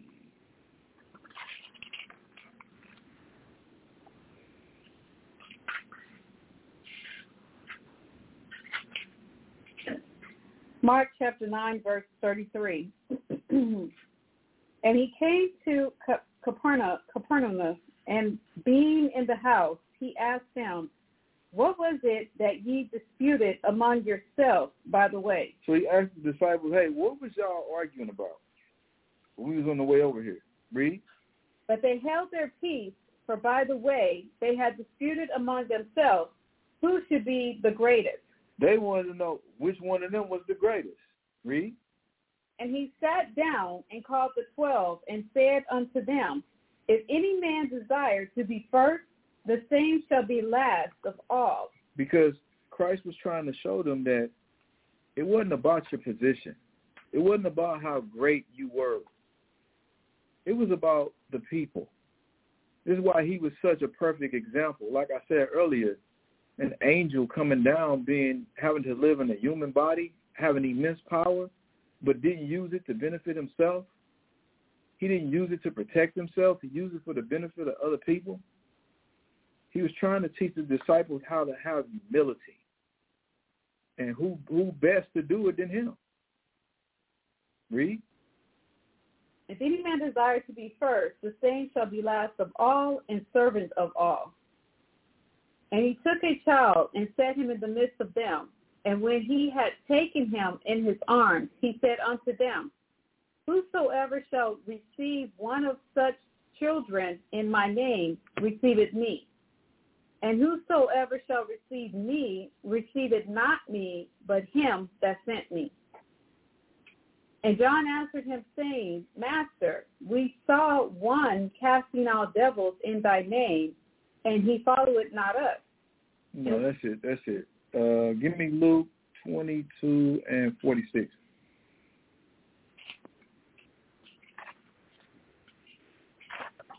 Luke 22 and 46. And said unto them, Why sleep ye? Rise and pray, lest ye enter into temptation. So this was Christ right before he was murdered. Read on. And while he yet spake, behold, a multitude, and he that was called Judas, one of the twelve, went before them and drew near unto Jesus to kiss him. But Jesus said unto him, Judas, betrayest thou the Son of Man with a kiss? With a kiss, that's cold-blooded, right?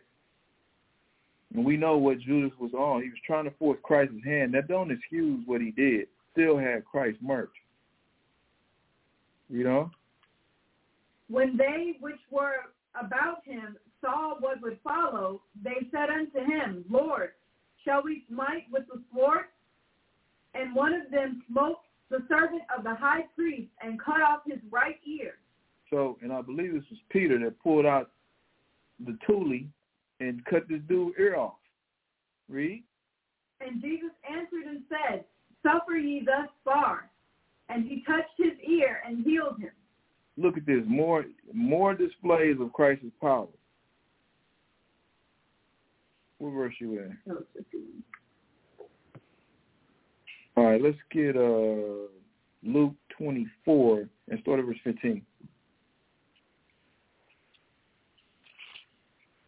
I'm just showing now, man, the power that Christ possessed and how the disciples seeing his power, the disciples seeing his power on display, which would give them the notion that, hey, man, this is how he's going to take the kingdom back. This is how he's going to get the kingdom. All right, you got that? Luke chapter 24, verse 15. And it came to pass that while they communed together and reasoned, Jesus himself drew near and went with them. But their eyes were holden that they should not know him. Now this is when, uh, after Christ resurrected, and we're going to get to this later, but I want to get this part right here. Read. And he said unto them, What manner of communications are these that you have that ye have one to another as ye walk and are sad? So he's like, Hey, what are y'all talking about?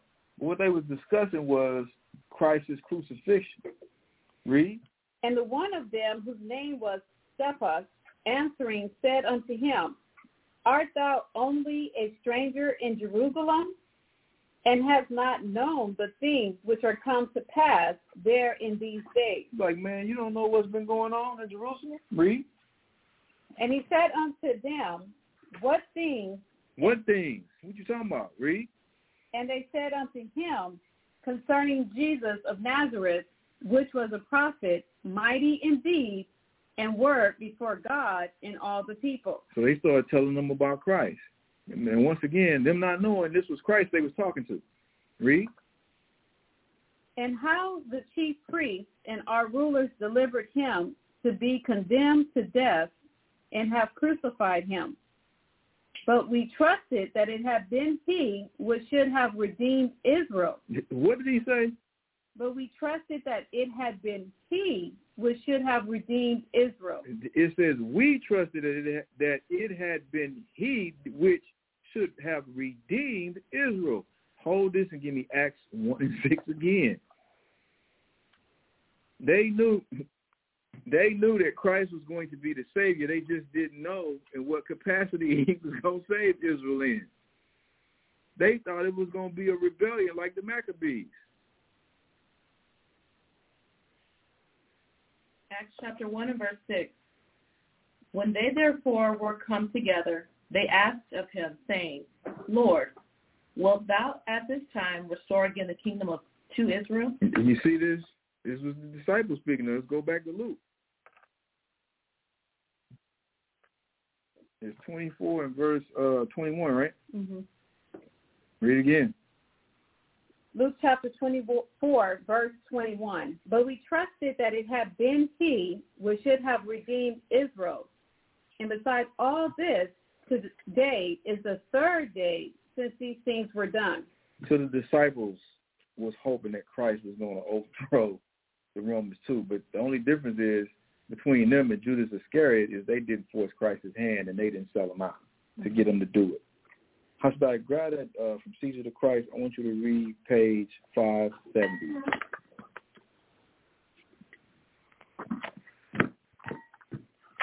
Tell them uh, what book you're reading, where you read from.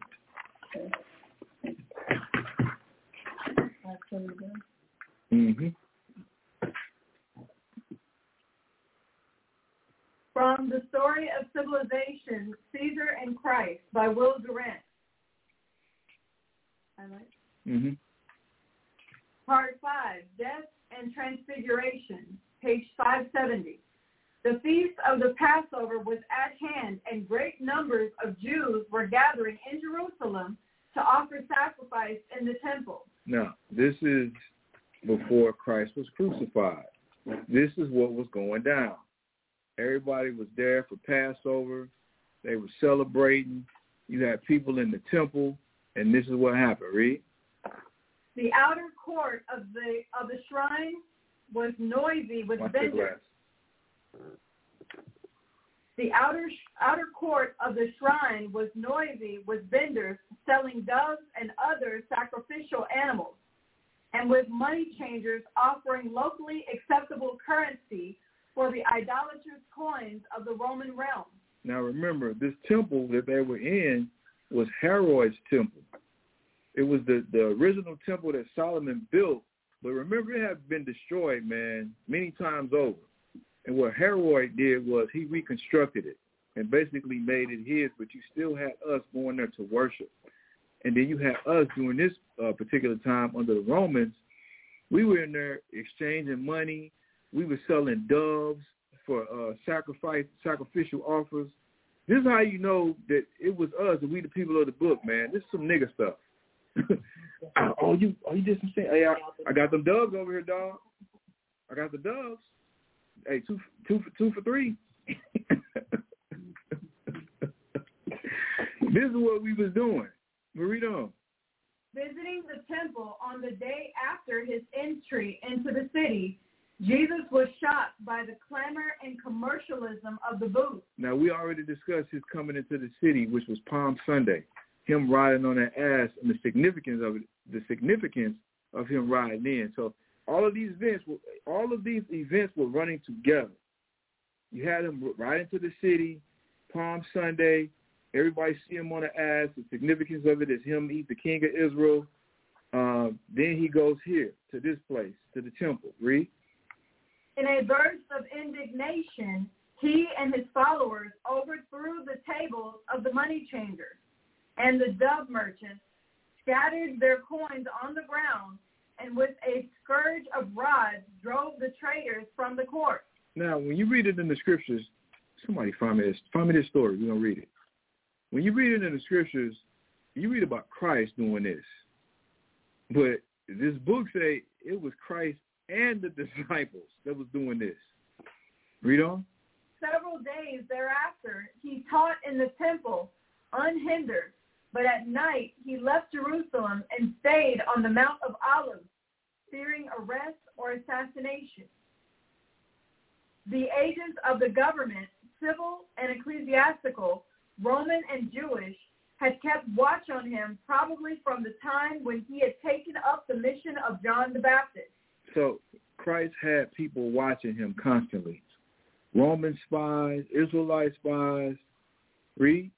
His failure to secure a large following had inclined them to ignore him, but his enthusiastic reception in Jerusalem seems to have set the Jewish leaders wondering whether this excitement working upon the emotional and patriotic Passover throng might flare up into an untimely and futile revolt.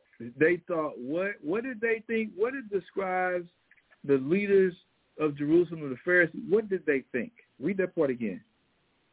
To have set the Jewish leaders wondering whether this excitement working upon the emotional and patriotic Passover throng might flare up into an untimely and futile revolt.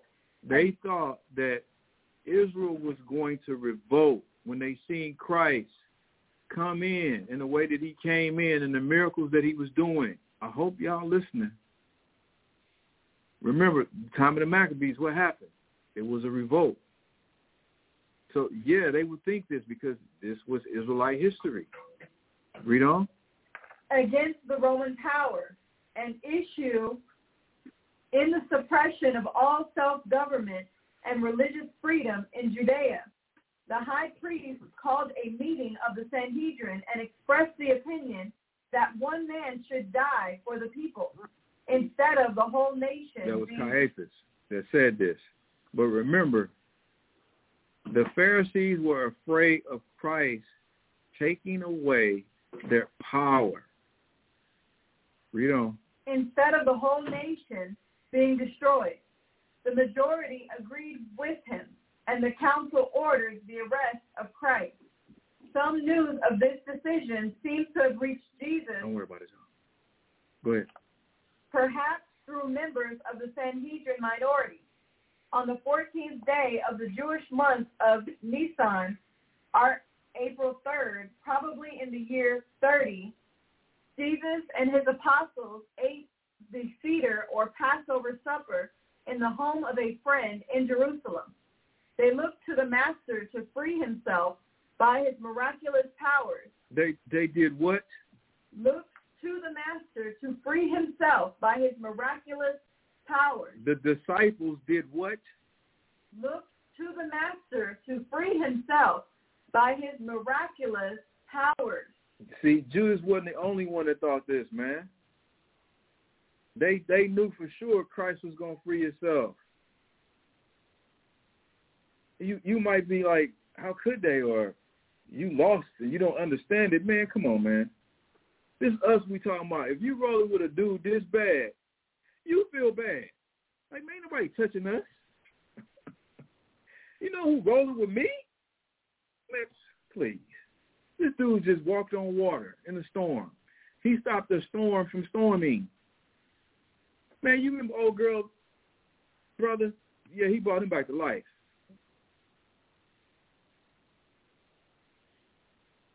The disciples felt powerful, rolling with Christ. They just knew Christ was going to use his powers. That's why Peter told him, man, you ain't going to die. Read on. He, on the contrary, accepted his fate and perhaps hoped that his death would be received by God as a sacrificial now, atonement. This is the part they got wrong. Ain't no perhaps. It's facts. Yes, he knew his death was going to be an atonement for the whole nation. Read on.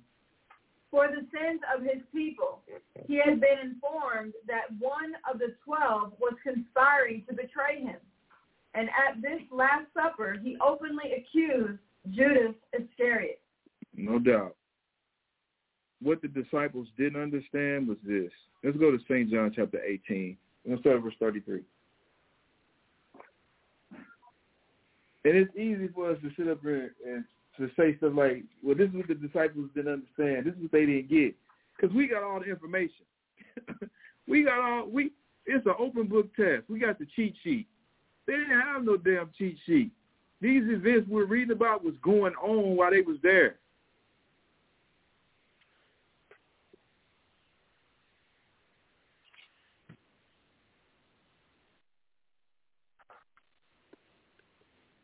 Everybody got that? Mhm. Read. Psalm chapter verse 18. no doubt, uh, Black Superman.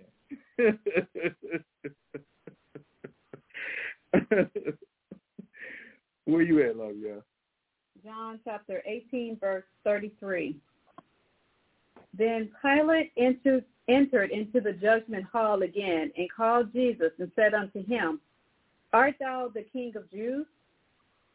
And Jesus answered him, saying, Thou this thing of thyself, or did others tell it tell it thee of me? So Pilate asked him, man, you the king of the Jews? Christ said, hey, man, did you come up with this or did people tell you that I was? Read. Pilate answered, Am I a Jew? Read. Thine own nation and the chief priests have delivered thee unto me. What hast thou done? What did you do? Your own people delivers you up to be, be, killed. Read. And Jesus answered, My kingdom is not of this world. This is what the disciples did not understand. Read it again.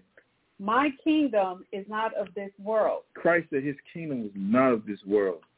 But the disciples thought that now the kingdom was coming, that it was on, it was the time. Christ was making it clear his kingdom was not of this world, meaning what? That his kingdom was not yet ready to come. Read. If my kingdom were of this world, then would my servants fight Read. that I should not be delivered to the Jews? But now is my kingdom not from hence.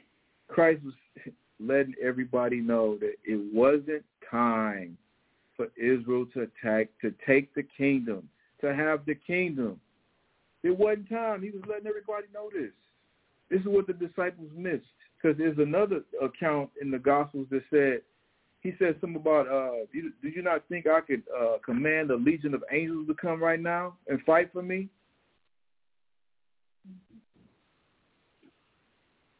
Read on. Pilate therefore said unto him, Art a art thou a king then? Jesus answered, Thou sayest that I am a king. To this end was I born, Ooh. and for this cause came I into the world, that I should bear witness unto the truth. Everyone that is of the truth hears my voice. So this is what Christ was explaining to Pilate, man. And this is what the disciples didn't understand. This is what Israel didn't understand. It was not time for us to get the kingdom yet. 26 and verse 53. The water out.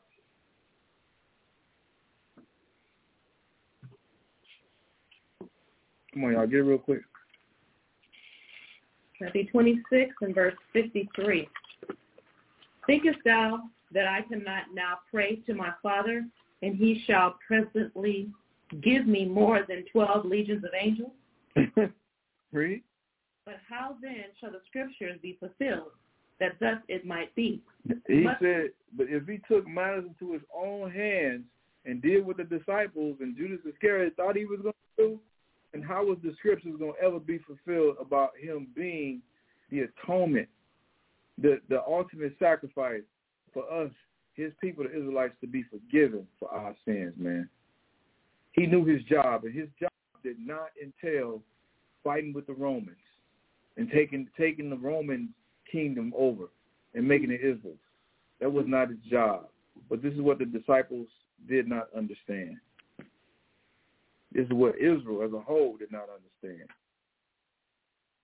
All right, y'all. So this is a good stopping place. So I'm gonna stop it here. Uh, the water for everybody tuning in. The water for Mashaba hooking up the broadcast. Uh, the water to everybody. Thank you to everybody for tuning in and listening, and for your uh, continued support of Blog Talk Radio, man. Um, and until next week, y'all, tell a friend to tell a friend to tell a friend to please tune in to Taza Pop. Tuesday, Taza Pop. Tuesday, Taza Pop. Tuesday, Every. Tuesday. And with that, y'all, we going to say shalom.